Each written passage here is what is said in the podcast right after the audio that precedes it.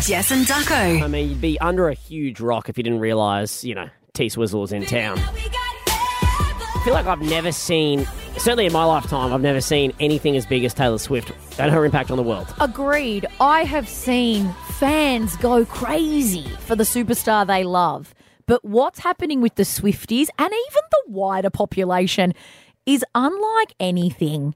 As you said, I, I, I've certainly seen on social media, in the media, in in real life. And I feel like it's blown up more in the last couple of years, and more and more people have jumped on. Yes, because it's one thing for just Instagram and TikTok to blow up about it, but we're seeing articles, hard hitting journalists Mm. talk about it in the Financial Review, in the Daily Telegraph. It's crazy. Like in all the, you know, national papers and things that you wouldn't think would cover it. People are referring to like the Beatles pandemonium back in the 60s. Yeah. Um, Kate Pattison is a PhD candidate in in the music industry.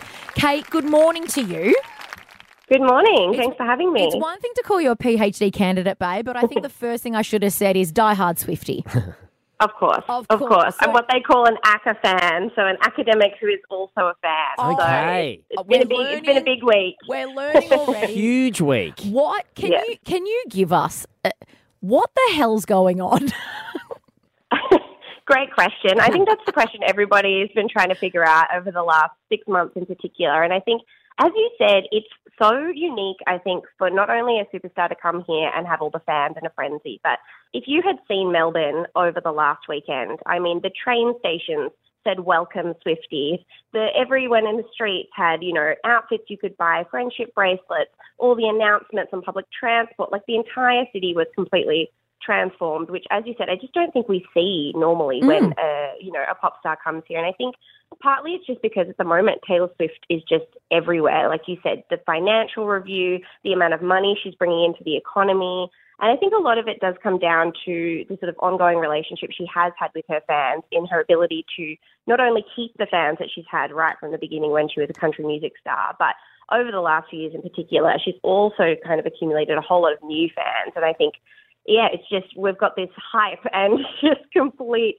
uh, mania for her, which I think has been incredible to see, but definitely something that's been super interesting to study. I don't want to use the term culty, Kate, but it, it almost it, fe- it feel it feels a bit that way, right? Like, and it feels like more it people. does feel like she's the Messiah. It does. And they will, fo- like no matter what, will follow no matter her to the what end. she does, good, bad, ugly, and I'm not saying it's ever bad or, but what, no matter what she does, people absolutely froth it and will come for it. Is there like a formula that she has that we're just not seeing? Is there a secret code? Like, I just can't fathom it.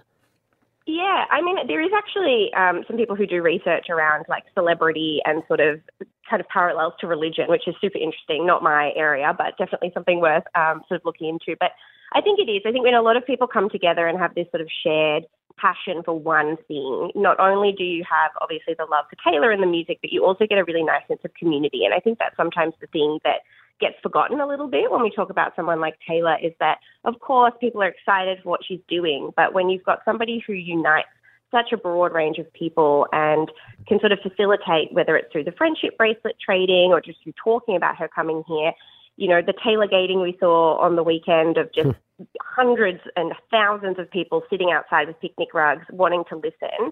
I think that that's something really special as well. That I think, aside from the music and aside from the kind of celebrity aspect, has been, um, yeah, really great to see. And I think something that has meant so many people have wanted to get involved in a way that maybe they haven't with other, um, you know, other celebrities coming here and performing. Yeah, Kate, it's so interesting to me as well how much hate she cops when really all she likes to do is put pen to paper, talk about her personal experience and and look, she's become a very very wealthy woman, very successful woman off of it, but how many detractors she has as well.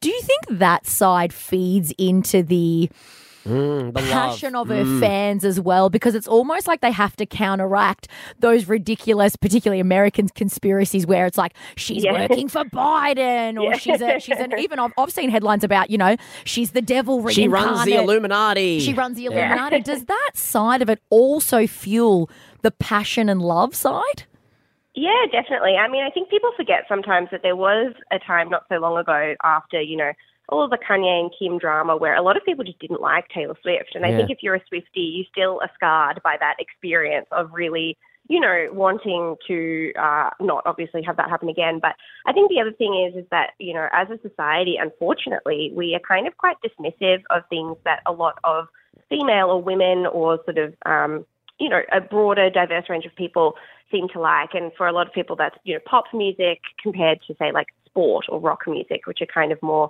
male dominated areas. And so I think it's been really nice over the past year to have this real kind of moment of girlhood with Barbie, with the Matildas, with Taylor Swift. Like we're having this real nice moment where we are really celebrating things that um, a lot of young people and young women especially are interested in.